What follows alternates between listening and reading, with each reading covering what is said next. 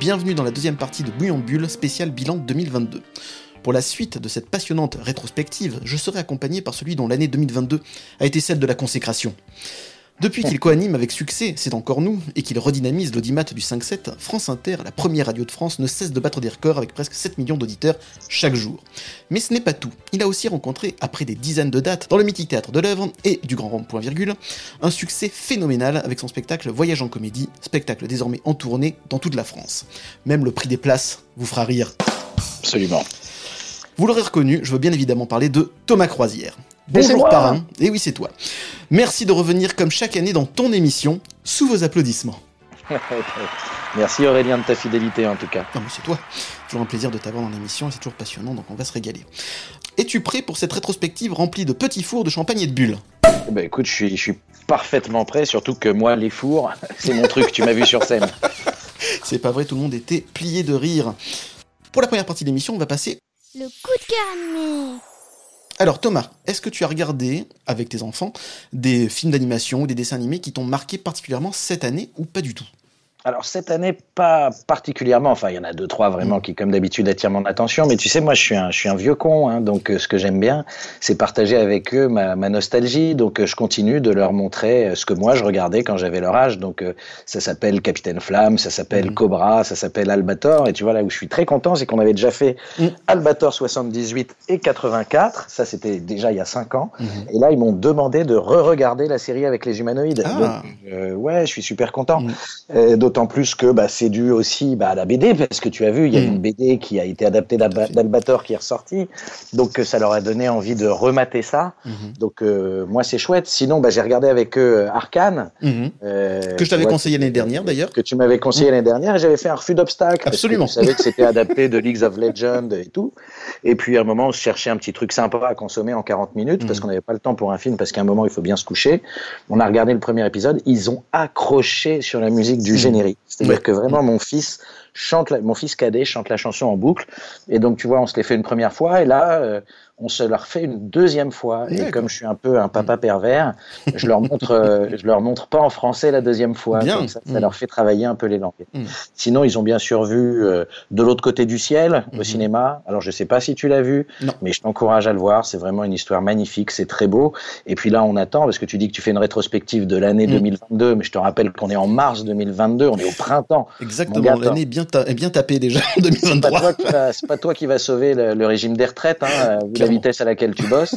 et je peux te dire que là, le, le film qu'ils attendent, c'est dans 15 mm. jours. Ils me font chier avec euh, mm. Super Mario Bros, le film. Ah, mais la bande-annonce est top aussi, hein. il, y a, il y, a, de quoi voir. Hein. Franchement, la bande-annonce, elle est chante. Ah oui, oui, clairement. Euh, mm. euh, et même moi, tu vois, enfin, euh, qui suis pas fondamentalement la cible, parce que tu sens que c'est quand même un gamin, bah, je, je, suis impatient d'aller le voir avec eux. Au moins graphiquement, au moins pour ça. Je ouais, pense que ça, ça, a le mérite de se déplacer au cinéma et voir ça à grand écran, surtout. Ouais, Parce que l'animation, c'est quand même beaucoup plus beau quand on est euh, sur grand écran au cinéma. Ça dépend quelle animation. Hein. On peut pas. Tu vois, je pense que si on se tape Capitaine Flamme euh, sur grand écran, mm. on va quand même voir que. Ah, on parle pas des trucs, je parle des sorties actuelles. Par ah, contre, est-ce que tu avais vu le Albator qui était sorti il y a quelques années au cinéma? Bien sûr, j'avais vu le Albator. Mmh. Bah, il était d'ailleurs beaucoup plus beau graphiquement Clairement. que scénaristiquement. Absolument, c'était même et, euh, nul, on peut le dire. Et, tu vois, ils auraient mis la, la puissance. Euh, mmh. Mais tu vois, pareil, les adaptations de Final Fantasy mmh. euh, ont été intéressantes graphiquement, mais je trouve que scénaristiquement, elles n'étaient pas à la hauteur des scénarii des, des jeux vidéo eux-mêmes. Donc, euh, bah, ce qui prouve bien que le cinéma, que ce soit en live action ou en, ou en, ou en, ou en, ou en animation, c'est toujours la rencontre de réalisateurs, mmh. de scénaristes et surtout de, de, de, de, de compositeurs. Mmh. C'est aussi très important. Oui, l'aspect audio. Akira d'Otomo mmh. sans la musique, c'est pas la même. Ah ben non, c'est pas la même chose, tout à fait. Et même si par contre l'animation, elle, qui date des années 80, est toujours excellente et exceptionnelle à ah, voir sur grand écran. Ce qui n'est pas le cas de tout, euh, tous les dessins animés de l'époque. Je viens d'utiliser le mot champ max. Pardon, qui est une espèce de, on ne peut plus. On ne peut plus. C'est C'est interdit, je pense. Hein. Ouais, ouais, tu peux te faire arrêter par Darmanin. Fais attention. Je suis avec toi. Comme je vois que t'as pas de cheveux, ça me met en confort. Je me dis tiens, on est de la même génération. Parce que toi, tu arbores par contre une magnifique toison sublime. Tu es magnifiquement coiffé. Les auditeurs ne le voient pas, mais tu es magnifiquement coiffé aujourd'hui. Mmh, mmh. Je le concède, j'ai payé quelqu'un il y a 15 jours qui m'a dit qu'est-ce que vous voulez que je fasse avec ce qui reste? Sauvez-moi. J'ai dit faites, faites, votre meilleur effort. Voilà. on n'a pas trop de temps, c'est dommage parce que j'aurais bien digressé sur la puissance d'une une œuvre, que ça soit vidéoludique et la transmission qu'il y a sur le, grand écran, parce que forcément, je pense que c'est assez casse-gueule et que pour pas parler de Lost of Us qui vient de sortir en série et qui est une très bonne série, mais qui est quand même, je trouve, bien moins bonne que euh, le, le, le, jeu vidéo, dans lequel où tu forcément tu mets beaucoup plus du tien que quand tu regardes une série où tu es plus passif. Et donc c'est pour ça qu'au niveau aussi des dessins animés, c'était beaucoup plus compliqué de tirer de jeux vidéo, de ressortir ça. Ouais, mais tu vois, là, puis il y a vraiment une grosse production et j'en suis content. Mm. Tu vois, j'aurais pu parler avec toi de Bubble que j'ai regardé aussi mm. euh, sur Netflix, euh, etc. Mais pour moi, euh, c'est un chouette film, mm. mais c'est pas les priorités à regarder. Je préfère me refaire un vieux Tokyo Godfather ou euh, ce genre de choses que, que, nécessairement me jeter sur toutes les nouveautés. Et c'est en général ce que moi je vends mhm. euh, quand je fais de, de, la radio ou quand je suis sur scène, c'est je dis bah, c'est cool qu'il y ait des nouveautés, mhm. mais n'oubliez pas de temps en temps d'aller redécouvrir un vieux film, mhm. une vieille histoire qui même parfois inspiré ça. Et c'est vrai que ce qui est chouette avec The Last of Us, euh, c'est que ça popularise un genre, tu vois, qui est quand même à la base le film de zombies qui emmerde le monde entier. Alors sauf les passionnés comme nous, mais qui n'est pas large, mais comme un peu a fait Game of Thrones avec la culture mm. geek, euh, tu vois, et le médiéval fantastique. Mm-hmm.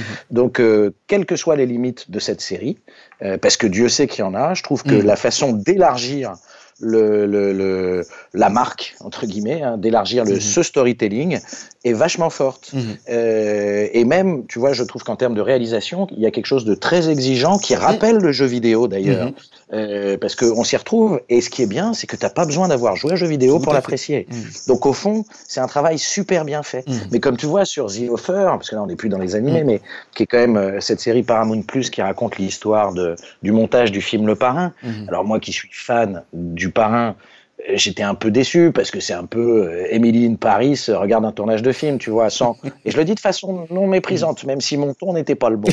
euh, mais en tout cas pour ceux qui ne connaissent pas, c'est une mmh. formidable porte ouverte. Mmh. Donc ne serait-ce que si la série, bah déjà, donne envie euh, de jouer aux jeux vidéo mmh. et de voir même s'ouvrir sur du cinéma de Romero ou sur des choses comme ça, moi je dis chapeau bas les gars. Mais comme je déteste euh, Game of Thrones à partir de la quatrième saison, euh, enfin, je déteste le mot est fort, mais en tout cas. Parce que c'est quand même de la qualité, hein. oui, ça c'est un peu délité, mais si ça permet à des gens de découvrir des univers euh, d'heroic fantasy et de médiéval fantastique, et on se dit tiens, on va aller, on va aller lire du Morcock euh, derrière, découvrir Hawkmoon ou Stormbringer, je dis euh, chapeau bas. Moi, plus il y a de passerelles qui se font dans la pop culture, plus je suis un homme content. Mm-hmm. Et tu es toi-même une passerelle, on en reparlera à la fin de l'émission. c'est une insulte Non, c'est plutôt un compliment d'ailleurs. Une espèce de passerelle, ok. Pour mon top animé, j'ai décidé de vous parler de Chasseurs de Trolls, les contes d'Arcadia, disponibles sur Netflix. Ah, je l'ai pas vu celui-là. Pour ce dessin animé, on suit un jeune ado, Jimmy Dulac, qui ramasse par hasard un talisman magique qui lui permet, lorsqu'il prononce la formule Par la grâce de Merlin, que l'astre solaire m'accorde son infinie puissance de se transformer en chasseur de trolls et de s'équiper de son armure étincelante et de son épée flamboyante. Jimmy va alors découvrir que sous sa ville d'Arcadia se cache tout un univers magique, le marché des trolls, composé de trolls de pierre, de nains belliqueux, mais aussi de gobelins et de démons en tout genre. Il apprendra aussi qu'en revêtant l'armure, une mission lui échut, celle de défendre ce nouveau monde de l'ignoble Gunmar, tout en cachant son existence. Arrivera-t-il à mener à bien cette quête tout en menant une vie normale d'ado? Eh bien, je vous laisse le découvrir en regardant la série. Ça a l'air chouette. Alors, dit comme ça, vous avez certainement l'impression que c'est un énième dessin animé pour enfants. Une histoire classique de lutte de bien contre le mal, tout ça, tout ça.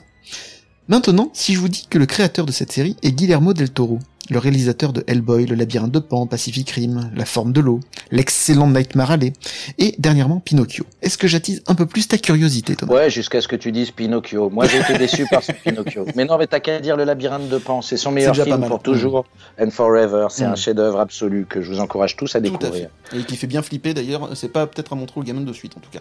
Mm. Vous vous doutez donc bien que ce maître du 7 art, grand adepte des histoires fantastiques et de monstres, ne s'est pas limité à un simple conte pour enfants. Avec Chasseur de Trolls, il ouvre la porte de tout son univers à une nouvelle génération, avec un scénario profond, à la fois épique, drôle émouvant où l'adversité ne laissera jamais totalement indemne nos héros. Chasseur de trolls parle de cas de conscience, de sens du sacrifice, de l'importance de savoir pardonner pour aller de l'avant, de grandir sans père et avec une mère absente parce qu'elle se démène pour subvenir aux besoins de son enfant. Ça parle aussi de racisme, de traumatisme de guerre et de pacifisme et évidemment de dépassement de soi. Mais sans négliger l'aspect fun, drôle et vachement, euh, et vachement ouais, parce que là, vu ce que tu viens de raconter, on se dit waouh, c'est Princesse Sarah quoi.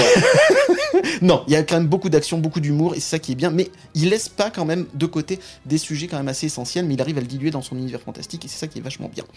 Juste une petite citation d'un des épisodes qui arrive malgré mes 40 piges à m'émouvoir à chaque fois. N'oublie jamais que la peur n'est autre que le précurseur du courage, que lutter et triompher contre la peur est ce qui fait d'un homme un héros. À elle seule, cette phrase résume parfaitement toute la profondeur de la série et tout le message que va nous distiller Del Toro.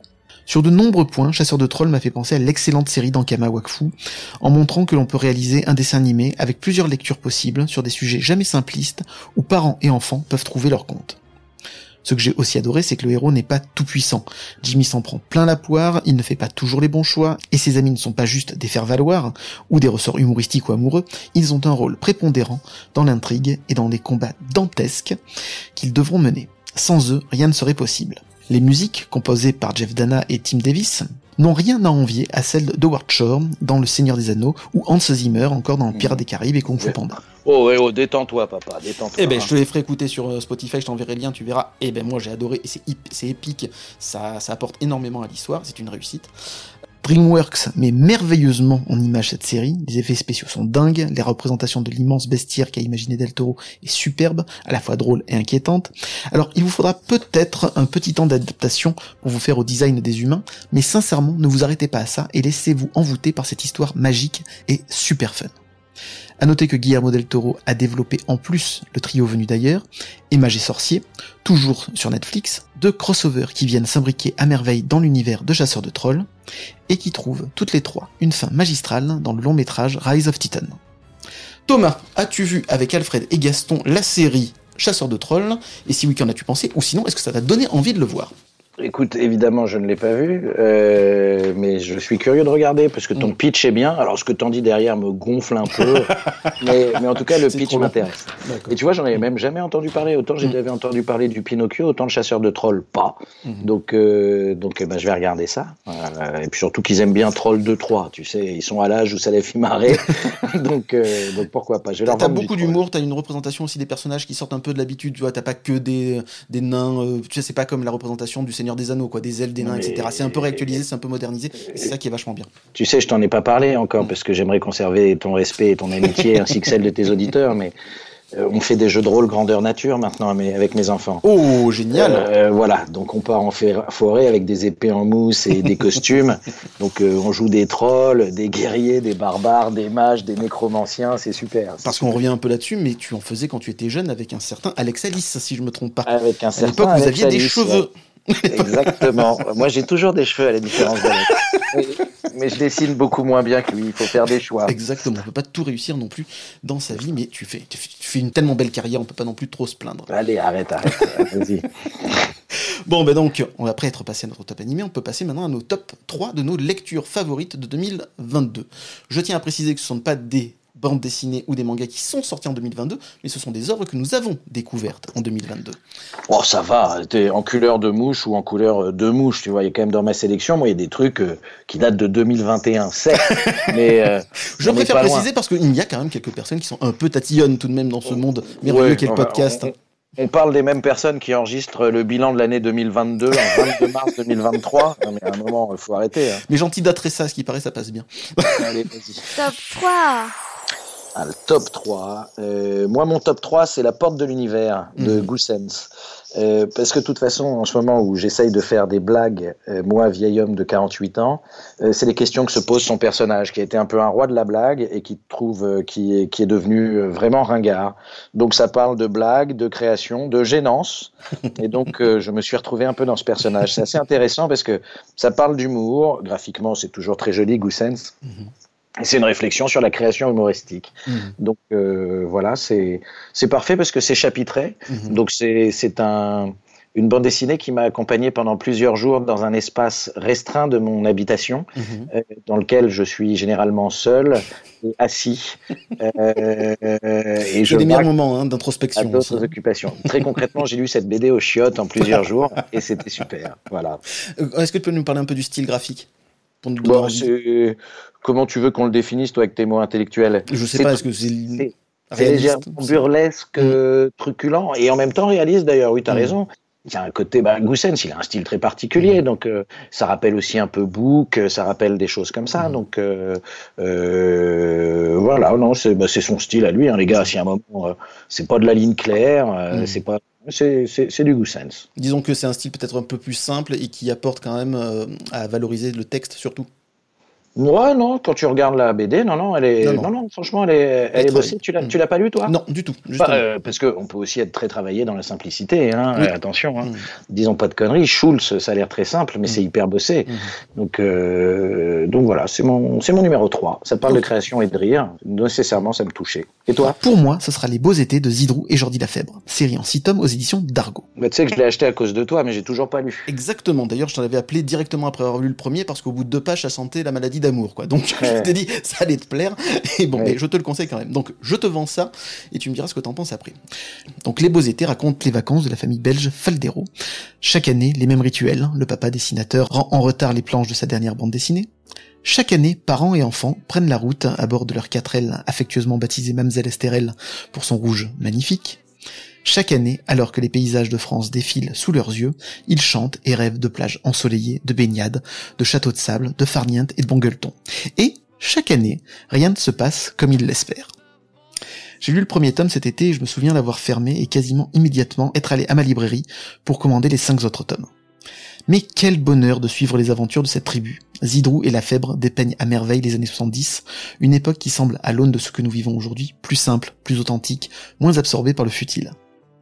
Loin de moi l'idée de nier les difficultés des années 70-80, mais force est de constater qu'on savait se contenter de l'essentiel. Et l'essentiel, c'est exactement ce qu'arrive à nous faire ressentir le scénariste à travers ses chroniques d'une famille formidable, pleine d'humour et surtout d'amour, car il est là, l'essentiel. Alors dit comme ça, vous allez encore penser que c'est rempli de guimauves, de bons sentiments et que tout est rose chez les Faldero. Eh bien, vous vous méprendriez. Car l'auteur parle aussi, en filigrane, de problèmes de couple, de complexité de relations mère-fille, des incompréhensions qui s'accumulent au fil du temps, des difficultés que l'on a à montrer ses sentiments à l'autre. Ça parle aussi de fins de mois compliquées, de la prise de conscience qu'à un certain âge on ne mène pas forcément la vie qu'on souhaitait et que l'on doit soit l'accepter, soit renverser la table et tout recommencer. Mais le tout sans jamais tomber dans le pathos et le misérabilisme. Que dire des traits de Jordi Lafèbre, à part que personne d'autre que lui n'aurait pu croquer avec autant de douceur cette époque, et rendre aussi touchant cette galerie de personnages. Car oui, je ne vous ai pas parlé en détail des autres protagonistes, les enfants, les beaux-parents, car je veux vous laisser la surprise, mais je peux vous assurer que vous les aimerez infiniment. Les couleurs sont sublimes et lumineuses, les décors sont bourrés de détails véridiques, nous permettant encore plus de nous immerger dans cette époque. Je vais conclure en vous disant que j'ai ri aux éclats, j'ai été touché, ému, j'ai pleuré. Les beaux étés, c'était un concentré de douce nostalgie qui nous rappelle si besoin en été qu'on doit chérir et protéger à tout prix au fond de nous tous les instants simples et beaux que l'on partage avec les gens qu'on aime. Voilà pour moi, Les beaux étés, c'est un très très gros coup de cœur. Donc tu ne l'as pas lu, Je l'ai pas lu, non, mais j'ai plutôt confiance à, f- euh, j'ai plutôt envie de faire confiance à Zidrou parce que je sais pas si tu te souviens, il y a deux ans, je t'avais dit que la bête, Mm. Oui, qui est des- donc ce spin-off du Marsupilami euh, avait été un de mes un de mes gros coups de cœur de Mm. l'année. Donc euh, évidemment, c'est sur mes étagères. Ce qui est bien, c'est que si tu veux, comme comme ça fait six tomes, Mm. euh, je vais me le lire à un moment où je serai au calme. Tu Mm. vois, quand j'aurai deux trois mois, le temps de me le faire euh, tranquillement au fil de l'eau.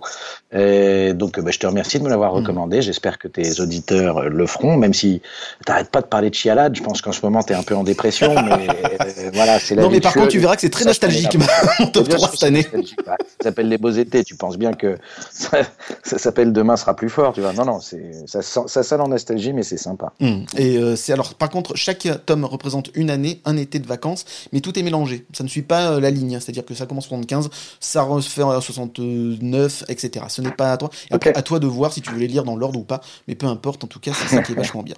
Ça marche. On passe au top 2. Top 2 Quel est ton top 2, Thomas? Euh, oui, c'est ça. Bah oui, je m'appelle Thomas. C'est ça, exactement, Tu tu pardon, qui pardon. encore Alex Alice T'as encore 4 heures devant à toi. Euh, Oh, on sent que tu t'es ennuyé. Oh, c'est moche. Euh, bah, moi, j'ai beaucoup aimé Nettoyage à sec Mm. euh, de Joris Mertens. Je sais pas si tu l'as lu. Non. C'est un peu comme. euh, ça m'a rappelé les films un peu d'Audiard. Tu vois, c'est ces mecs un peu losers. Mm. Euh, Il y a un côté Lautner. Lautner. Euh, il travaille dans une blanchisserie, il fait des livraisons, et puis à un moment, il tombe dans un endroit où il devrait pas être, où il y a un sac d'argent, et ça change sa vie. C'est c'est magnifiquement dessiné, c'est très bien raconté, on s'amuse beaucoup avec les, les planches, ça, ça travaille beaucoup sur, sur les villes, sur la pluie, Mhm. et puis a un rythme de, de film noir, un Mhm. film... Un film comme je les aime, film des années 50. T'imagines une musique, euh, je sais pas, de Michel Magne, par exemple, dont on parlera tout à l'heure. Mhm. Euh, et c'est chouette. Il y a un petit côté mélodie en sous-sol, tu Mhm. vois, qui m'a qui m'a bien plu. Donc euh, voilà, moi pour l'homme qui aime le cinéma et la BD, cette BD Nettoyage à sec de Joris Mertens m'a beaucoup parlé. C'est un one-shot? C'est un one shot. Bon, parfait, super, comme ça au moins on peut le dévorer en une seule fois et c'est Non, parfait. puis surtout, il est très, tu vois, graphiquement, c'est, ça croule pas sous le texte. Tu peux Mhm. passer du temps à regarder les détails de, du dessin et c'est très chouette. C'est un moment posé. J'ai adoré ça en fait. Tu Voilà. l'imagines adapté au cinéma? Euh, non, on peut écrire ses histoires aussi. Tu vois, on n'est pas obligé à chaque fois d'adapter euh, les choses au cinéma. Euh, mais ce qui est fun, c'est que j'ai un ami belge. Ça m'arrive. hein, je travaille avec des Belges. et Ces gens-là, je les aime pas. Et c'est un ami belge qui s'appelle Sébastien qui l'a offert à un autre ami à moi. Je lui dis bah je connais pas. Et euh, j'ai feuilleté la BD. Et puis tout de Mhm. suite le lendemain matin, euh, je suis allé, je suis allé l'acheter. Donc ça aussi, c'est ce qui est Mhm. cool avec l'objet bande dessinée. Tu vois, c'est que partage. ça circule Mm. et qu'on se le montre et qu'on l'échange. Donc voilà, big up à mon ami Sébastien Aymon, grâce à qui euh, j'ai acheté sa bande dessinée. Eh ben on le salue. Et euh, si tu nous écoutes, hein, bienvenue. Bah, maintenant que je l'ai cité, il va nous écouter. Évidemment. Décidément, 2022 aura été pour moi l'année de la nostalgie, car mon deuxième coup de cœur est attribué au one-shot Goldorak de Brice Cossu, Alexis Santenac, Denis Bajram, Xavier Dorisson et Johan Guillot aux éditions Cana. Je vous résume l'histoire. Alors que la guerre entre la Terre et Vega s'est conclue par la victoire de Goldorak, Actarus et sa sœur Phénicia repartent sur Euphor pour la reconstruire. Vénusia, Alcor, Rigel et tous les autres protagonistes de la série originale, eux, restent sur Terre pour y vivre une vie paisible. Mais une dizaine d'années plus tard, surgit de l'espace un nouveau Golgoth, dernier monstre de la division ruine, qui met à feu et à sang Tokyo. L'objectif des derniers survivants de Vega, prendre le contrôle de l'archipel nippon pour s'y installer. Pour cela, ils adressent un ultimatum à l'humanité, quittez le Japon dans les 7 jours, sinon nous vous détruirons. Comment les humains vont-ils résister alors que Goldorak a disparu? Une fois encore, je ne vous en dirai pas plus. Euh, je reviens un tout petit peu sur la genèse de ce projet un peu dingue, porté par l'immense scénariste Xavier Dorisson, l'auteur du Oh, Troisième n'exagère pas. Ah si, si, si, il est fabuleux. Attends, je... mais, alors, oui, parce qu'on en parlera tout à l'heure, parce que tu as des trucs à dire, à ce qui paraît. Euh, l'auteur du Troisième Testament, d'Undertaker, Long John Silver, Le Château des Animaux, et j'en passe. Selon la légende, Avengers est le plus ambitieux crossover de l'histoire. Xavier Dorisson a dit « Hold my beer ». Pour Goldorak, il a recruté une Dream Team. Denis Bajram, d'Universal War One, Brice Cossu, de Freund, Alexis Santenac, de Nous, et pour la colorisation, Johan Guillot, Freund, Kozak, Luca, Obscuria. En gros, c'est un peu ce qui se fait de mieux dans la BD franco-belge aujourd'hui. Et tous sont très fans de l'œuvre de Gonagai depuis l'enfance. Car oui, ce n'est pas Dragon Ball qui a commencé à faire déferler la culture nippone dans l'hexagone, c'est bel et bien Formidable robot des temps nouveaux. Et ce depuis 1978 dans Récré à 2. Et oui, je parle qu'aux vieux dans cette émission, c'est pas grave, c'est le Boomers Non, Club. parles tout seul, c'est ça qui est ennuyeux, mais personne n'ose te le dire. Et personne ne m'écoute non plus, donc c'est ça qui est, qui est Non, je suis une intelligence artificielle qui te répond. Magnifique. Donc, euh, pour parler du style un peu de la BD, euh, avant de m'attaquer au sujet, toutes les planches sont superbes, magnifiées par la colorisation de celui que je considère comme le meilleur coloriste de sa génération, Johan Guillot, que vous avez pu entendre ici même il y a quelques mois. C'est tout bonnement incroyable. Je pense tout particulièrement à une grande case où l'on voit Goldorak face au soleil couchant. C'est à tomber. Ouais, c'est le hit, ça. C'est c'est effectivement, la- c'est effectivement la plus belle planche, ouais, je suis d'accord. Elle est, elle est sublime. Tu pourrais la mettre en grand, tu pourrais l'afficher, c'est quand même une œuvre d'art pour moi. Enfin, c'est fou.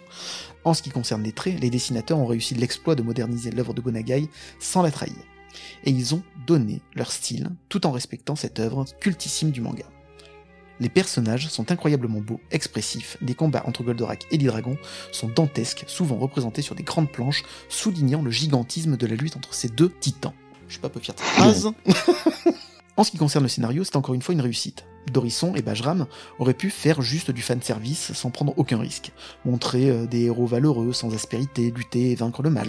Eh bien non. Ils ont repris leur héros d'enfance et l'ont confronté à ce qu'il est, un homme traumatisé, parce qu'il a vécu et dû faire en période de guerre. Oui, Actarus n'est pas parfait, il a commis des atrocités pour sauver son peuple, et il en prend ici pleinement conscience, et nous, en lisant ce Goldorak, on se le prend aussi en pleine figure. Les auteurs aussi posent la difficile question, qui est et sera malheureusement toujours d'actualité, comment coexister avec un peuple contre lequel on s'est battu? Comment réussir à enrayer cette spirale de violence pour vivre en paix? Et ça, sans rire, je ne m'y attendais vraiment pas, et c'est très très fort. Alors j'ai lu par-ci, par-là, que cette BD n'intéressera que les quadras et les quinquas nostalgiques des années Dorothée. Eh bien, que nenni mes chers amis. Comme j'ai dit précédemment, les auteurs, par les graphismes, les couleurs, les légers changements de design des vaisseaux et des robots, ainsi que les scènes d'action hyper maîtrisées, ont permis de rendre ça intéressant pour les jeunes générations. Et c'est un véritable tour de force. A noter que si vous avez les moyens de lire la version collector de la BD, vous trouverez à la fin un long carnet avec croquis, storyboard, montrant le travail tout aussi titanesque que ce géant d'acier qu'ont dû produire les cinq artistes. Il y a aussi quelques anecdotes d'enfance très touchantes qui prouvent à quel point ils ont mis d'eux-mêmes et d'amour dans ce tome. Donc, Goldorak, chef-d'œuvre, tant sur la forme que sur le fond. Ajoutez de vous dire que ce projet a été officiellement validé et grandement apprécié par son auteur original, Gonagai. Que vous dire de plus à part foncer? Thomas, est-ce que tu as lu Goldorak et qu'en avais-tu pensé? Bien sûr, je l'ai regardé, je l'ai lu évidemment. Et, pour la petite histoire, c'est même moi. Il y a Laetitia Gaillet qui a une, mm. euh, un module sur la bande dessinée sur France Inter mm. qui m'a demandé de faire le méchant euh, dans, la voix. Donc parce qu'elle refait jouer des scènes et donc moi j'ai eu la chance euh, de mettre ma petite voix là-dessus et c'était sympa. Mm. j'ai bien aimé, mais je suis pas aussi dithyrambique ah que toi. Euh, moi, j'aime bien quand on réinterprète des personnages, etc. Mais euh, voilà, j'ai trouvé ça, franchement, j'ai trouvé ça mm. bien. Mais tu vois, je l'ai pas mis dans mon top 3. J'ai passé un bon moment. Mm. Après, je sais pas trop où ça va. Je pense qu'ils ont fait un one shot. Mm. Euh, et en tout cas, c'est ce qui a l'air de dire. Hein. Mm-hmm. C'était l'ambition. Si on a fait, notre un peu notre un fan, un hommage, on n'en fera pas d'autres. Euh, ce qui moi me contrarie un peu parce que tant qu'à développer cet univers et à le déployer, pourquoi pas le continuer? Parce que après tout, c'est des belles choses et, et sur la durée, ça aurait pu donner quelque chose toi, tu as été très sensible aux failles d'Actarus. Mm. Euh, moi, je m'en fous des failles d'Actarus. J'ai pas nécessairement besoin. J'ai, pas besoin qu'on me les montre et qu'on me mm. les raconte. C'est-à-dire que qu'on me dise qu'il y a du mauvais en lui aussi. Depuis Star Wars, on le sait. Mm. Euh, il y a du mauvais dans tout le monde, même depuis le bon, la brute et le truand, qui ne fait que parler de l'homme.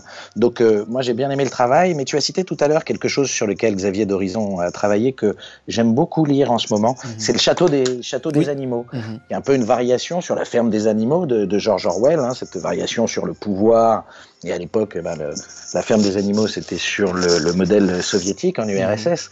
Et je, j'ai pris plus de plaisir, mine de rien. Alors, c'est pas du tout les mêmes objets. Mmh, hein. Clairement. Voilà peut lire les deux, ça n'a rien à voir, mais j'ai pris plus de plaisir, et d'ailleurs je les retrouve, puisque là il y a trois tomes, mm. à, lire Le Château des Animaux. Voilà mon petit avis.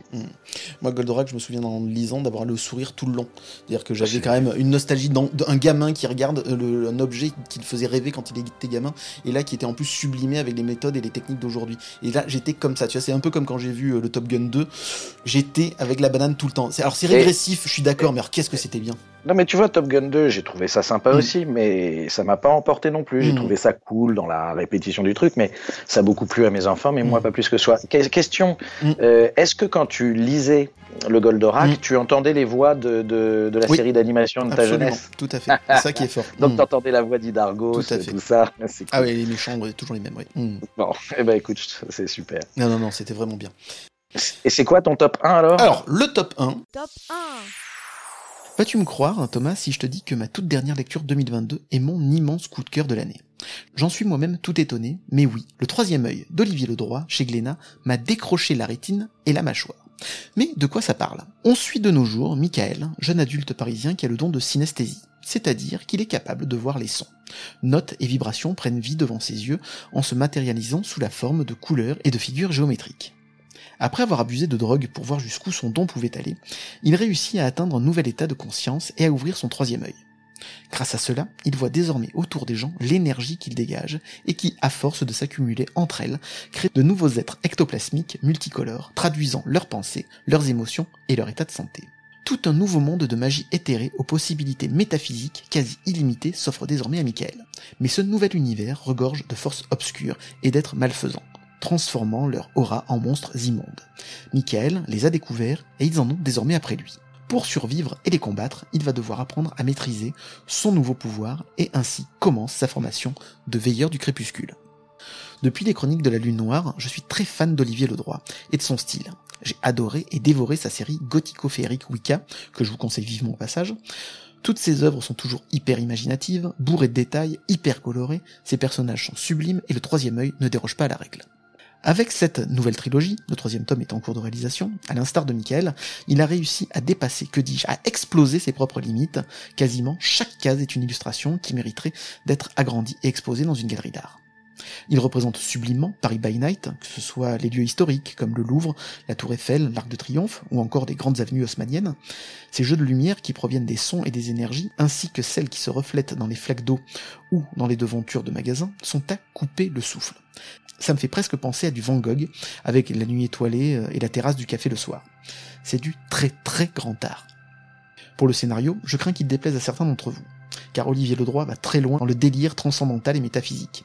Ça vous semblera parfois même un peu long, mais je soupçonne l'auteur de l'avoir fait exprès pour pouvoir faire un maximum de grandes illustrations et ainsi prendre un pied immense, voire quasi orgasmique lors de leur réalisation. Si vous réussissez comme moi à dépasser cet aspect, vous aurez droit à un excellent thriller fantastique à base de magie, de chasseurs de démons et de culte satanique.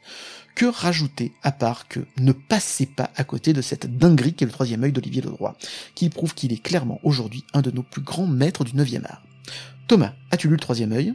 Si oui, qu'en as-tu pensé? Et sinon, est-ce que ça te donne envie de le lire? Je ne l'ai pas lu, mais tu en parles tellement bien que je vais le lire. Et c'est ça que j'aime bien quand on se fait ce petit point annuel, c'est que je te donne deux, trois conseils lecture, tu m'en donnes deux, trois aussi. Et donc, on va le partager parce que je suis sûr que mon coup de cœur à moi, tu l'as pas lu. Allez, vas-y. Les Amants d'Hérouville Non, du tout. Eh ben voilà, tu l'as pas lu. Bah, c'est une superbe bande dessinée. Alors par contre, moi j'ai lu Goutanabé grâce à toi et je t'en remercierai, mais à la fin ah, de, la, Ça, je vais en faire un petit mm, clin d'œil après. Mais mm. Les Amants d'Hérouville, si tu veux, c'est une bande dessinée qui parle de la vie de Michel Magne, mm. qui avait un studio d'enregistrement, euh, qui a été compositeur de musique de film, en particulier les premiers films de Jean-Yann, qui a également fait la musique des Tontons Flingueurs, qui a monté un studio dans lequel est venu tourner, enregistrer Elton John, David Bowie, les Pink Floyd, qui est un mec créatif bigger than life, diraient les Américains. Et euh, c'est un destin tragique parce que à un moment, il va mourir dans l'histoire. Mhm. Euh, d'un homme passionné et passionnant qui a porté la musique, qui a mhm. vécu la musique à une période charnière, qui est les années 60 et 70. Et euh, c'est un très, c'est la biographie de cet homme, plus ou mhm. moins en tout cas. C'est son histoire. c'est très beau. En parallèle, c'est également une histoire d'amour entre un homme et une femme, mhm. et c'est surtout un grand message d'amour à la pop culture où chaque case rappelle des choses, mhm. ses époques et ses artistes. Donc je te le conseille, Les Amants d'Hérouville, si tu aimes la pop culture, ça va être un ravissement. Mhm. Et puis j'aimerais citer aussi des choses, parce qu'on peut en parler à chaque fois, mais moi, il y a, y a, deux séries que je continue de suivre. Il y en a une, c'est le, c'est le Spirou d'Émile mm. Bravo, qui a adapté Spirou avec sa variation à lui dans une série qui s'appelle L'espoir malgré tout. Ça reste pour moi une des meilleures BD, une des meilleures réinterprétations mm. euh, de bande dessinée. Donc euh, l'espoir malgré tout, c'est toujours aussi beau. Et puis bien sûr, et ça je t'en avais parlé la mm. dernière fois et tu t'y es mis, ah oui, adaptation de Lovecraft par Gutanabe. Déjà l'objet livre est ah, super. Et en plus, euh, euh, bah, l'univers de Lovecraft, nécessairement, moi qui suis un peu geek, c'est quelque chose qui me parle. Et puis j'ai un petit livre aussi qui, qui, me va droit au cœur, puisque mhm. tu m'as fait la surprise, mon ami, de venir me voir euh, au théâtre. Et quand tu es venu au théâtre, tu m'as offert une BD, euh, mhm. tu m'as offert un, un, livre, Une vie en dessin de baptême, donc qui revient sur l'œuvre de baptême et en particulier son travail sur le marsupilami. Je ne l'avais pas, c'est rare qu'on m'offre une BD que je n'ai pas, en plus sur un sujet qui m'intéresse, parce que baptême a quand même été formé par Franquin et j'ai une obsession euh, pour Franquin. Et donc bah, j'étais très content. Puis tu sais que je suis allé voir cette série-là. Mhm. Ils en ont fait un sur Tom et Jean-Ry aussi, que j'ai mhm. acheté, qui est super. Donc merci de ce cadeau que tu m'as fait. C'est ça, partager, la, transmettre la pop culture. Ça m'a ouvert vers d'autres mhm. BD. Et par rapport à la transmission, tu vois, moi, ça fait des années que je transmets à mes enfants. Je leur ai transmis, euh, là, tu vois, le cadet dévore les petits Spirou et je suis content parce que ça me plaisait. Euh, mon grand, et il a découvert euh, Gun aussi, qu'il ne connaissait pas parce qu'ils vont aussi dans mes mangas. Et là, pour la première fois de ma vie, mon aîné m'a fait découvrir quelque chose. Il m'a fait découvrir Jujutsu Kaisen. Mm-hmm. que je ne connaissais pas. Pourtant, pourtant c'est le, le manga qui s'est le plus vendu au Japon euh, ces deux dernières années. Donc c'est vraiment le, le, le, manga référent là-bas. Tu sais, comme Demon Mhm. Slayer l'a été à une époque. Et euh, c'est- d'un mangaka qui s'appelle JJ Akutami. Mhm. Et euh, franchement, je suis très content parce que, alors, j'y serais pas allé spontanément. Je serais passé à côté. Mais un jour, mon fils m'a déposé sur ma table de C'est ça. Et ce que tu fais toi aussi avec eux. Ouais, que tu déposes ça dans un coin et tu laisses voir si ça marche ou pas, si ça pite. le premier tome et il m'a dit papa j'aimerais bien que tu jettes un œil Ouais. c'est un truc cool donc là aussi il y a de la magie Mm. là aussi il y a, il y a plein de choses qui lui plaisent et euh, bah, écoute il en est au tome 18 et j'essaye de le remonter petit à Mm. petit j'en suis au tome 5 je lis moins vite que lui Mm. parce que T'es un peu voilà, occupé. je, Mhm. Je suis un peu occupé, puis je suis moins passionné que lui, Mm. mais je trouve ça cool parce que ça crée du lien Oui. entre nous. Et euh, tu vois, moi qui l'ai emmerdé pendant 10 ans et dire tu devrais regarder ça, tu devrais lire ça. Et ce qui est fun, Mm. c'est que ça se repasse par le manga. Je sais Mm. pas si tu te souviens, sur le cinéma, Mm. le premier film qui m'a conseillé, c'est un film qui s'appelle Je veux manger ton Tout pancréas. C'est un animé. euh, que je ne connaissais pas. Et ben là, pareil, il vient de faire pareil avec euh, un manga papier pour le coup, Jujutsu Kaisen. Mm. Et euh, je suis ravi de, de partager dans un sens comme dans l'autre. Et c'est ça qui s'appelle l'amour, parce que l'amour, c'est partager dans tous les sens. Voilà, mon ami. Absolument. Et je mettrai toutes les références évidemment de toutes ces séries sur, euh, dans le descriptif de l'émission. Et maintenant, chers auditeurs, vous allez assister à une première radiophonique mondiale. Une interview de Thomas Croisière par téléphone alors qu'il traverse à vélo et au mépris du danger tout Paris. Et oui, c'est incroyable, vous ne vous y attendiez pas, et ben moi non plus. Et c'est parti pour une séquence tchou, émotion. tchou. Donc on va passer maintenant à la fin de l'émission avec ton interview Thomas et tu vas nous la faire en plus dans des conditions quand même de l'extrême j'ai envie de te dire. Tu vas être sur ton vélo pour aller à France Inter et tu vas quand même répondre à mes questions. On sent le passionné. Non, mais c'est un peu la carte au trésor. Pour les vieilles personnes que tu évoquais là, je suis là, je sors très concrètement, très concrètement du bureau. Je dis au revoir à l'accueil, au revoir l'accueil.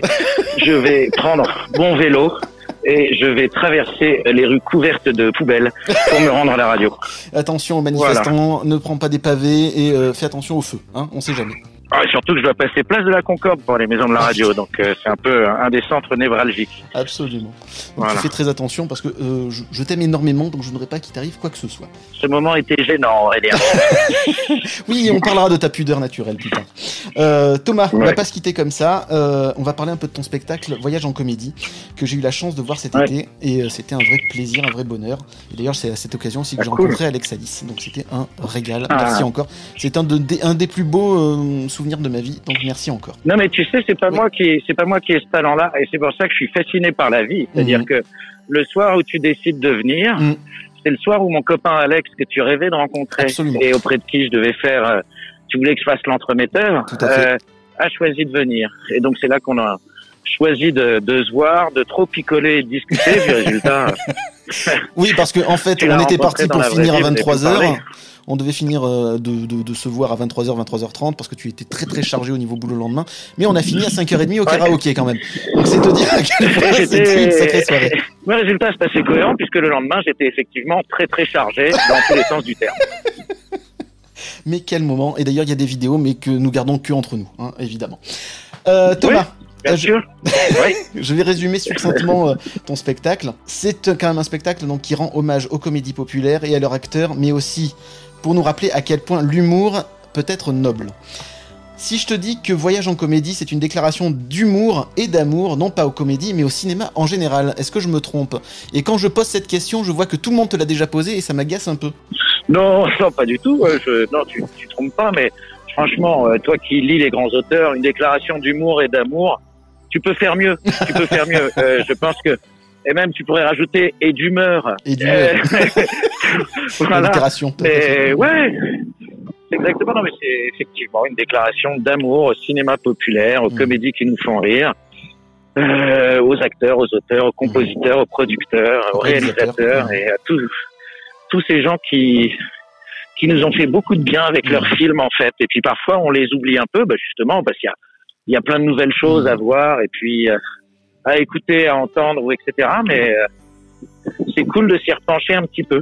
Mais moi, ce Et puis tu vois, Mm. toujours moi dans ma soif de transmission, Mhm. c'est une façon de de transmettre encore sur un nouveau média, comme Mhm. je le fais à la radio, enfin comme je le fais à la radio, comme je le fais avec toi. bah, là, je le fais sur scène. Mais, mais j'ai envie de revenir sur l'idée que en fait tu veux redonner aussi ces lettres de noblesse à la comédie, qui est particulièrement mal vue quand même euh, au cinéma, ou du moins qui n'a pas, qui n'a pas la- l'ampleur des, des drames et ou des comédies romantiques, etc. Le- L'humour est hyper important, les Français sont très bons là-dedans, et euh, on n'en parle jamais assez, je trouve. Bah, surtout les Français sont très bons là-dedans parce que l'humour est quand même quelque chose de très local. Alors Mm. oui, il y, a des, il y a des fondamentaux. euh, Les blagues de paix, ça fait rire toutes les générations et toutes les cultures. Mais le rire vient aussi de codes culturels. Et ce qui Mm. peut te faire rire toi, fera pas nécessairement rire un, un japonais euh, ou, ou un américain.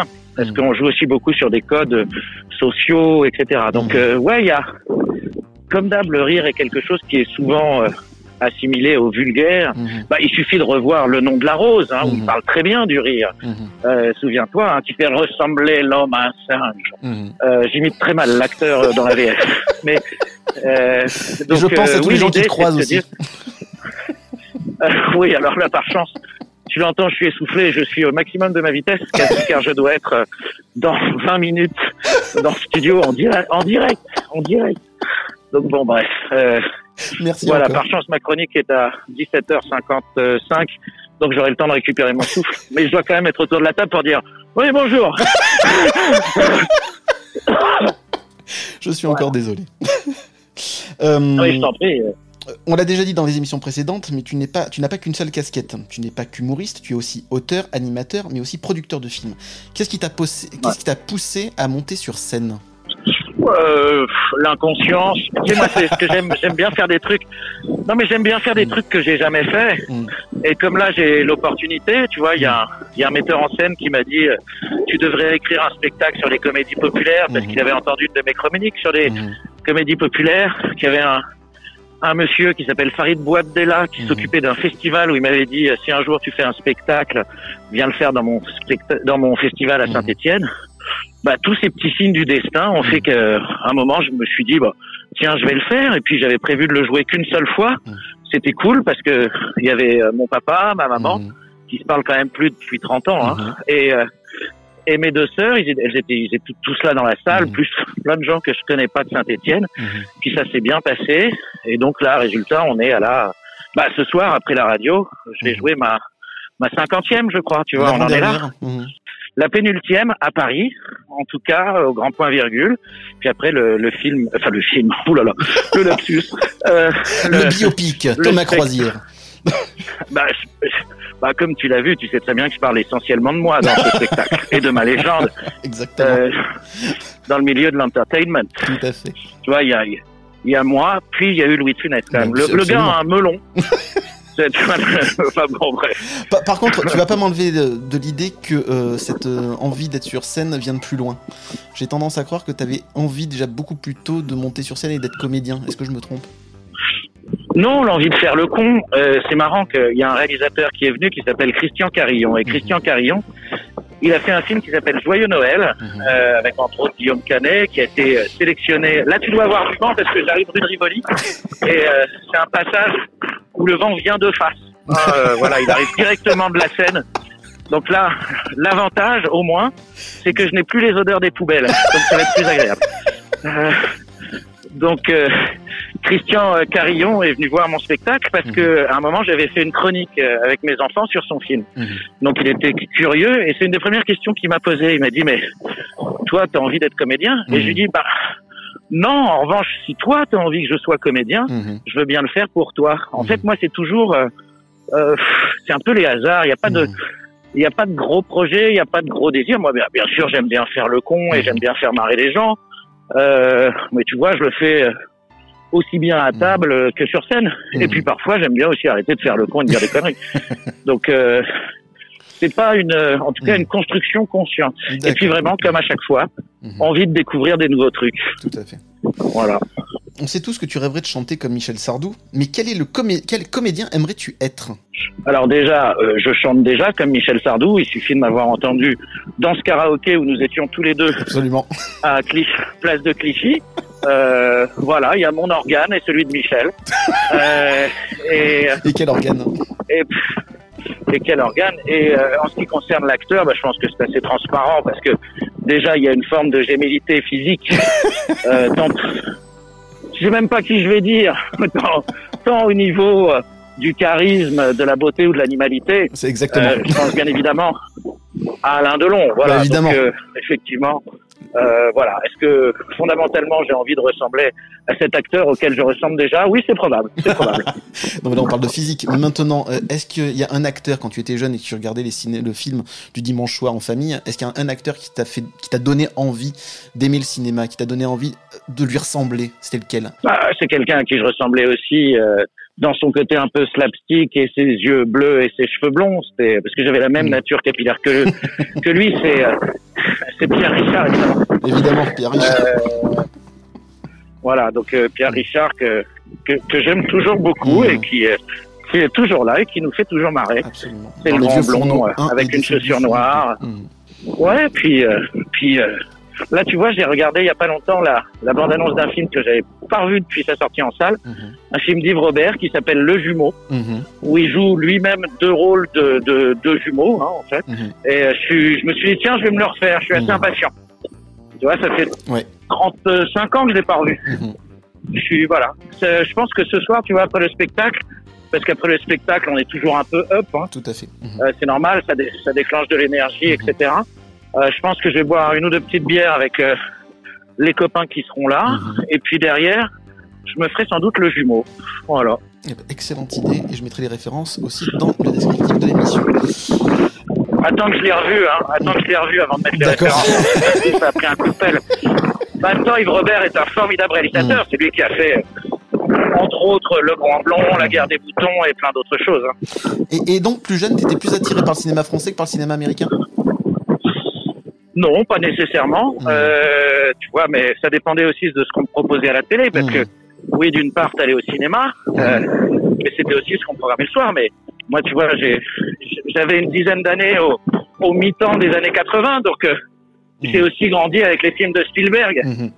Donc, où tous les films, genre La poursuite du diamant vert. Gremlins, SOS Fantôme, je suis aussi très très client de tout ça. Mais aujourd'hui, si tu veux, j'ai fait le choix de parler du cinéma français, Mhm. cinéma de comédie française, Mhm. euh, parce que je trouve qu'on n'en parle pas assez. Tout à fait. Tu vois, des trucs sur la pop culture, il y en a pas mal. Mhm. Euh, euh, donc, tu vois, je vais pas te parler de Retour vers le futur, il y a déjà 150 livres, Tout à fait. il y a déjà 1000 podcasts, alors que je suis pas sûr que sur Par où t'es rentré, on t'a pas vu sortir de Philippe Clair, Où les WC étaient fermés il y a d'intérieur. beaucoup de littérature. voilà, tu vois. Absolument. Là, je suis, je suis à la hauteur du petit palais. Tout se passe bien. Je pédale. Voilà, j'arrive à, Ah, Ushuaïa, en face du, exactement, du, du petit bouquet de tulipes euh, de Jeff Koons. Voilà, les gens ont considéré que c'était un, un petit bouquet d'anus. Saurons-nous un jour la vérité? Seul Jeff Koons le sait. Mais je rappelle que son nom commence par un K, comme le mot caca. Voilà. Encore un grand moment de radio. Merci Thomas pour ce grand moment. Ouais, je t'en prie. C'est ça, c'est ça le direct. Exactement. Voilà, je viens de me faire doubler par une trottinette. voilà. Oh putain. Oh là là. Putain, la trottinette, elle me met un vent, putain. Non mais Non, non, je, je suis sur un faux plat. Non, non, j'ai déjà pris 50 mètres sur un faux plat, c'est ridicule. Parce que tu es quand même, non mais tu es quand même un vrai sportif. Ce n'est pas un vélo électrique que tu as. C'est un vrai vélo. Ah, mais c'est surtout que je suis une pince. C'est juste au prix de l'électricité, il vaut mieux que. Eh, Qui, qui, qui encore aujourd'hui a les moyens de se payer l'électricité C'est terminé maintenant. On est d'accord. Déjà qu'il n'y a plus Moi, d'essence. je, suis, je, cuisine, je cuisine à la bougie, moi. Allez, soirée avec Thomas Croisière, quel moment. Euh, Ah, ça. je vais continuer. Cela fait maintenant un peu plus d'un an que tu joues ce spectacle. Qu'est-ce qui t'a- qu'est-ce que t'as apporté l'expérience de la scène?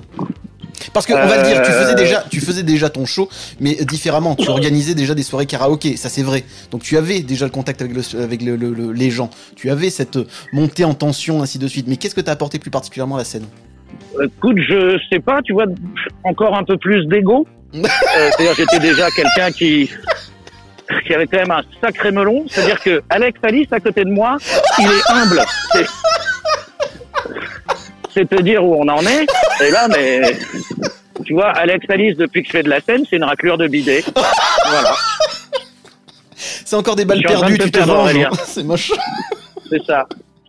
Non, sincèrement. Est-ce que le, le, le, bonheur que peut t'apporter les applaudissements et euh, la joie euh, que tu, tu, peux procurer aussi à un public, c'est ce que tu voulais aussi ressentir à un moment donné? En fait, ce qui me fait plaisir, alors déjà, entendre les gens rire, mm. c'est chouette parce que tu les fais marrer. Après, mm. ça, t'as différentes salles et c'est marrant parce que tu joues la même chose et euh, ça réagit plus ou moins bien. Ça dépend où t'es, ce que tu fais. Donc déjà, se dire que bah, on a fait rire les gens, c'est cool. Et puis moi, le truc le plus chouette, c'est quand quand je sors de scène, les gens me disent bah, qu'on a passé un bon moment déjà, donc bah, je suis heureux de les avoir divertis pendant une heure et demie. Et l'autre truc, c'est quand ils me disent vous m'avez donné envie de voir plein de films et vous m'avez rappelé des souvenirs.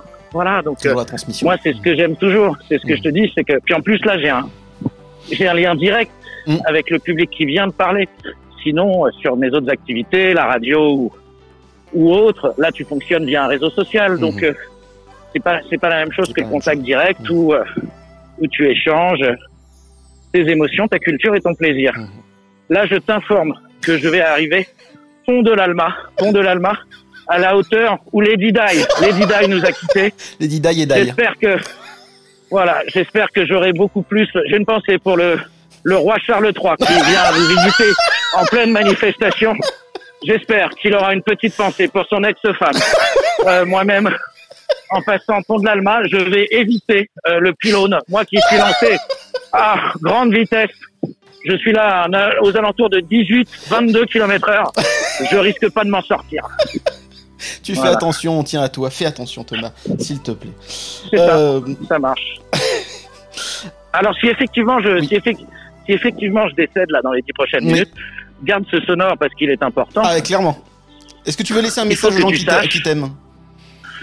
Bah, écoute, le seul truc déjà, c'est que bah, je, je serai mort heureux. Sachez que si ça se déclenche aujourd'hui, Vraiment. Euh, je suis mort heureux, j'ai une super vie. Hmm. Euh, j'ai dit aux gens que je, que j'aimais, que je les aime. Je leur hmm. dis même très souvent. Hmm. Euh, je m'amuse beaucoup. Euh, bon, j'ai pris un peu de poids et je perds mes cheveux, mais ça m'empêche pas vraiment d'être heureux. Donc, euh, si ça se produit maintenant, vous pourrez dire, cher Aurélien, bah, écoutez Thomas Croisière, c'est con, mais il est mort heureux.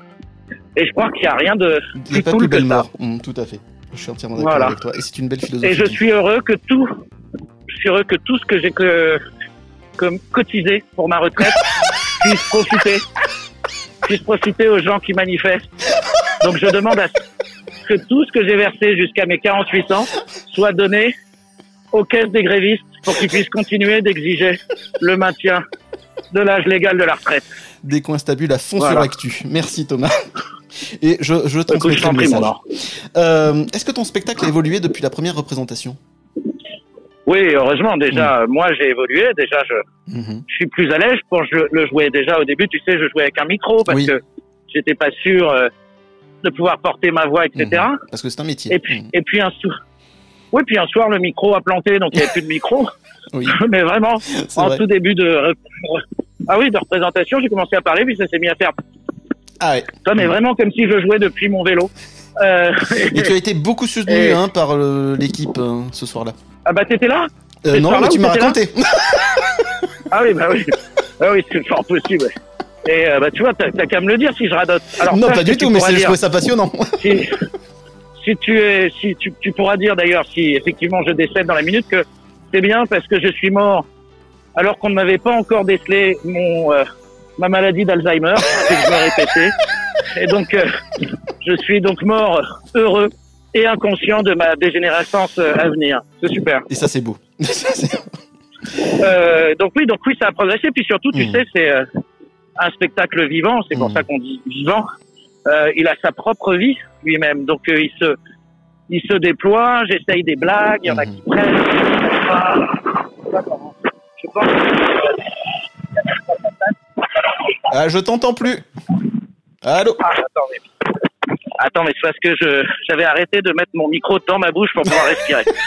euh, euh, je vais tout garder. Pour que, pour... Je vais tout garder. Non mais pour non mais pour éviter le vent de face, je mets le micro dans ma bouche, ce qui est pas très pratique pour respirer. Et euh, oui, donc ce que je disais, c'est que depuis que tu es venu, je mm. pense qu'il y a il y a deux trois impros que j'ai faites. Mm-hmm. Que j'ai gardé. Mm-hmm. Après, le canevas est sensiblement le même, oui. mais euh, bah, tu euh, t'écoutes comment ça se passe, comment ça réagit, et- t'ajustes et t'adaptes. Et en vrai, tu vois, euh, je pense que ce que je vais euh, proposer ce soir, Mhm. ce sera une fois encore ma meilleure représentation. Mhm. Et je vais essayer de, tu vois, petit à petit, à chaque fois, de faire la meilleure représentation. Demain, je joue en Bretagne, Mhm. à Auray, enfin si j'y arrive, hein, Oui. c'est jour de grève nationale. Bon En tout cas, je vais tout faire pour. Non, mais il y a un petit restaurant à côté qui fait un chou farci. Non, mais sans déconner, j'ai vu ça sur euh, sur leur carte. Alors, ils le font pas tous les soirs. Non, mais je les ai contactés pour leur demander de me faire du chou farci. J'adore ça. Carrément. Donc, ils ont validé le chou farci. Alors pour information, Ah ma bah mère en fait un très faire. très bon. Si tu veux venir à la maison, c'est avec plaisir. Ah Bah, écoute, avec plaisir. Eh ben, Et, euh, elle, est, elle est célibataire, ta mère? J'adorerais Eh, t'avoir comme beau-père. Déconne pas. Écoute, euh, attends, une, une femme qui fait bien le chou farci, euh, Ah ouais. Mm. moi, moi Et- je dis, c'est quand même... euh, Et elle fait le royal avec euh, du euh, qu'on appelle ça. Euh, oh mince, du foie gras. C'est exceptionnel. Il est super bon. Bref, bien. je non, puis en plus, c'est c'est lé- c'est léger. Mais tu sais, qu'en tant que chroniqueur de France Inter, je suis pas censé euh, dire du bien du foie gras. Euh, voilà. Donc, euh, je me désolidarise totalement de Absolument que propos. tu, tu as bien raison. Tant que, je, tant que je travaille sur cette en-tête. Tu as ton avant-dernière euh, représentation à Paris. Tu veux faire donc encore une tournée en France et tant mieux pour Ouais. que tout le monde puisse enfin bénéficier de ton, ton, ton travail et ton talent. Mais euh, est-ce que tu penses qu'il pourrait y avoir une suite Ouais. à ce spectacle? Ou est-ce que tu voudrais partir sur totalement autre chose? Ouais, bien sûr. Enfin oui, il pourrait y avoir une suite, comme je pourrais partir vers totalement autre chose. Mm. Euh, j'en sais, j'en sais rien encore. Mhm. Tu vois, en principe, pour créer, moi, j'ai besoin de vide et de ne rien faire. Et Mhm. comme aujourd'hui, je fais plein de trucs, j'ai pas la tête disponible à ça. Je pense qu'il faut que je m'ennuie un peu pour fait. réfléchir. Mhm. Mais tu vois, ce qui était fun, c'est que j'ai joué le 31 décembre, parce que Mhm. j'étais tout seul à Paris. Mhm. Et le théâtre joué m'a proposé de, de jouer. J'ai dit, mais il y a des gens qui vont au spectacle le 31 décembre. Ils m'ont dit, bah oui, plein. Et donc là, j'ai fait une, une nouvelle formule de mon spectacle où j'ai fait une formule spectacle karaoké. C'est-à-dire que j'interrompais mon spectacle avec du karaoké et je faisais monter les gens en disant c'est le 31 décembre, viens chanter devant tout le monde. Et, euh, et tout le monde l'a pas fait, mais il y a une dizaine de, de spectateurs qui Mhm. sont venus faire les cons. Euh, des, non mais de, de 10 à 70 ans, tu vois. Mhm. Et il s'est vraiment passé quelque chose de magique. Ouais. Alors bien sûr, c'était, c'était ça, ça a fait que le spectacle a duré deux heures et que c'était un peu spécial, mais, mais tu vois, ça a créé un moment euh, vraiment généreux et fun, et ça m'a donné envie de de réfléchir autour de ça à un moment. Je Mhm. pense qu'il y a, il y a quelque chose à faire, tu vois, où le le public Mhm. euh, devient aussi, euh, s'il en a envie, acteur du Mhm. spectacle et il vient s'amuser avec. Tu vois, et euh, ça, le côté euh, t'inclure et rigolons tous ensemble, Mhm. euh, bah moi j'aime bien ça. C'est pas pour rien que je suis à la radio dans une émission de bande. Mhm. C'est pas pour c'est pas pour rien que je suis un homme fidèle en amitié. Mhm. Et tu le sais puisque on se parle tous les ans euh, euh, sur ton podcast. Mhm. Donc euh, donc voilà, moi je ce que j'aime c'est c'est c'est c'est être ensemble en fait. Et accessoirement rencontrer ta mère. Je bien faire passer le message, mais l'invitation est Voilà. réelle. Euh, tu parles Bien beaucoup sûr. de musique, c'est-à-dire que tu aimes passionnément le cinéma, mais tu aimes aussi énormément le- le- la musique. Euh, et cette passion-là pour le karaoké, ça vient aussi de ça. Alors à la base, je suis d'ailleurs plus passionné de musique. Moi, le, Ah. le- le premier jalon de ma pop culture, ça s'appelle les Beatles. hein. Mhm. Donc, euh, donc, je suis rentré dans la pop culture par la musique. Ça Mhm. m'a amené au cinéma. Euh, la BD, ça peut concomitamment d'ailleurs. Mhm. Et euh, donc oui, j'a- j'adore la musique. Et le karaoké, c'est plus la fête. Mhm. C'est euh, le karaoké, c'est une fois qu'il y avait plus de flipper, parce que fut un temps, je jouais énormément au flipper. Il fallait trouver une autre activité et le karaoké, euh, tous ensemble, c'est sympa. Et Voilà. faire un jour une émission sur la musique, ça te tenterait? Euh, ouais, bien sûr. Mais tu sais, Mhm. de temps en temps, sur mes chroniques que je fais sur euh, France Inter le Mhm. matin, euh, je me débrouille toujours pour parler de musique. Tout à fait. Et Mhm. là, pareil, sur les, quand je parle là tout à l'heure, je vais parler de recherche Suzanne désespérément. Mhm. Tu penses bien qu'à un moment, je vais parler de Madonna, Mhm. Oui. que je vais peut-être même réinterpréter en la massacrant euh, avec En traduisant les paroles en évidemment. français en les en les adaptant parce En les que je adaptant. je non franchement il y a un vrai travail d'écriture et tu verras comment je fais rimer son avec arpion Euh, voilà Rime riche encore. voilà et voilà donc euh, ça, ça travaille ça travaille tout ça c'est avec votre argent en plus hein, vous savez donc C'est euh, ça. chez moi il y a un sens de la responsabilité et il faut en profiter d'autant plus. Euh, Exactement. ton pire moment de gêne, tu nous, l'as un peu, tu nous en as un peu parlé tout à l'heure, c'est quand le micro s'est coupé lors d'une de tes premières représentations. Est-ce que, Ouais. voilà, comment tu t'en es sorti? Oui, bah, ça, bah, j'ai regardé le régisseur et pleurer en disant mais qu'est-ce qu'on fait? Il m'a dit bah joue sans micro. Euh, porte la voix. Démerde-toi. Et donc euh, bah écoute c'est ce que j'ai fait. Hmm. Ça s'est bien passé en tout cas sur la représentation. Le problème c'est que sur celle du lendemain comme j'avais forcé j'avais plus de voix. Oui. Hmm. Donc euh, là ça a été un peu plus acrobatique surtout qu'il y a des parties chantées. Hmm. Mais euh, là j'ai fait monter des gens sur scène pour chanter à ma place. Bien vu. Et voilà c'était cool. Bonne technique. Euh, quel a été Il est plus... 16h40. J'arrive à, au pont Birakeim. Donc j'arrive bientôt à la maison de la radio. On va se dépêcher. Euh, quel a été ton plus grand Ouais. kiff sur la scène? Euh, mon plus grand kiff, ah bah c'est quand, parce qu'à un moment je parle de mes râteaux. Hmm. Euh, toi comme moi, on est on est des geeks, hein, donc on a vécu quand même, on a vécu beaucoup de râteaux. Et moi j'ai trois râteaux. Non, j'ai j'ai trois râteaux fondateurs, dont dont une femme qui s'appelle Elsa Veil, Mhm. et et j'en parle chaque soir. Sauf qu'un soir, Elsa Veil était dans la salle. Et donc là, ben, je lui ai demandé, on s'était pas depuis 30 ans, si elle regrettait de, m'avoir mis un râteau. Alors en plus, c'était facile, hein, il y avait 200 personnes dans la salle, je pas trop être désagréable. Euh, donc quand j'ai dit Elsa, est-ce que tu regrettes? Elle a répondu oui. voilà, donc euh, ça, ça a été un, un des grands moments de satisfaction. Ça m'a, tu vois, j'aurais pu épargner tellement d'argent chez le psy Clairement. que j'ai jamais compris pourquoi elle m'avait préféré mon pote Sébastien à l'époque. Bon, enfin bon, voilà, les- elle avait ses, ses mauvais goûts de l'époque. Tout à fait. Tu t'es pas vengé en leur faisant monter sur la scène Euh, je crois que je l'ai faite monter sur la scène. Non, je l'ai pas faite monter sur la scène. Non, non, pour le coup, je l'ai pas faite monter Ah. sur la scène parce qu'elle était au premier balcon. Hmm. Non, non, puis euh, j'avais déjà bien rigolé. Non, mais après, on a partagé un petit verre Mhm. et c'était sympa. Ça faisait 35 ans qu'on s'était pas vus. Elle m'a raconté sa vie, j'ai raconté la mienne et c'était chouette. On s'est rappelé des amis en commun et, euh, et voilà. Et euh, lors de ma venue à ton spectacle, il y avait aussi une de tes amies euh, de, de fac, si je me trompe pas, qui était venue avec sa Ah bah fille. oui. Et c'était génial aussi. Et, Ah que, et que tu as fait monter sur scène. C'était même au collège et je savais pas qu'elle serait là. Et, Eh c'est oui. vraiment, elle était mise au premier rang. Tout à fait. Et d'un coup, en la regardant, je me suis dit, mais je la connais. et là, elle, en revanche, je l'ai fait monter sur scène. On a karaoké et tout. Il y avait sa fille de 20 ans. J'ai eu très peur qu'elle me présente sa fille en me disant, c'est aussi la tienne. mais en fait, ça n'avait absolument rien à voir. tu t'en es bien sorti sur ce coup-là. Bon, mon ami, il va falloir conclure parce que j'arrive chez Radio France et je dois vraiment aller en studio. Donc, euh, Eh ben, on va as encore conclure. une ou deux questions. Bonsoir, messieurs, dames.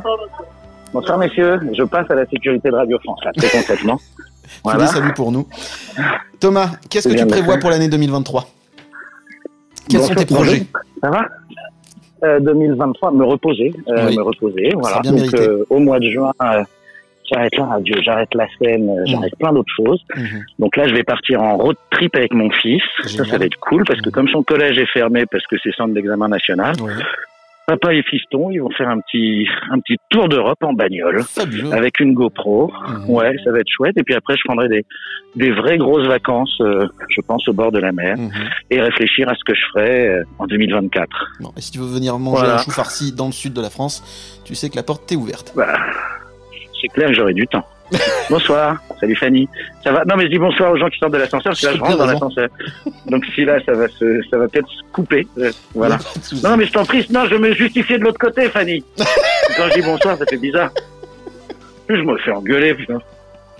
Donc euh, voilà, là je pense que ça passe plus très bien. Si, si, ça passe. Et je vais conclure, du coup, comme ça. Merci encore énormément, Thomas Croisière, pour ton amitié et ta fidélité. C'était encore fabuleux et encore un grand moment de radio avec ce passage en, en vélo avec la traversée de Paris. Là ça passe, oui. Voilà. Là Tout je va bien. réentendre mais c'est parce que je viens d'arriver au sixième étage. Je Écoute, te remercie encore Bah, grandement te- pour ce moment. C'était aussi, fabuleux. Merci à toi. Avec plaisir et puis on, on se refait ça l'année prochaine. Exactement, super. évidemment. Merci encore, Thomas. Passe une bonne Ouais. journée, une bonne émission Avec plaisir. et à très très bientôt et merci beaucoup. Ciao, bisous Aurélien, ciao. Ciao, bye, bonne émission. Si l'émission vous a plu, abonnez-vous au podcast, n'hésitez pas à venir nous parler, à partager votre passion pour le 9e art et l'animation sur les réseaux sociaux. Décoin Stabule est disponible sur toutes les bonnes plateformes de podcast. Pensez à laisser des étoiles et des commentaires sur Apple Podcast, Spotify, Podcast Addict. Ça permettra de donner plus de visibilité à l'émission et je ne vous le cache pas, ça fait toujours zizir. Au générique, Loulou, Boubou, Lily et Max, à la musique David Rampillon, Décoinstabule est une production T31 Prod, c'est-à-dire moi. L'émission est hébergée chez les potes de Vaudio et fait partie du label Micro Stockholm. On se donne rendez-vous très bientôt pour une nouvelle émission.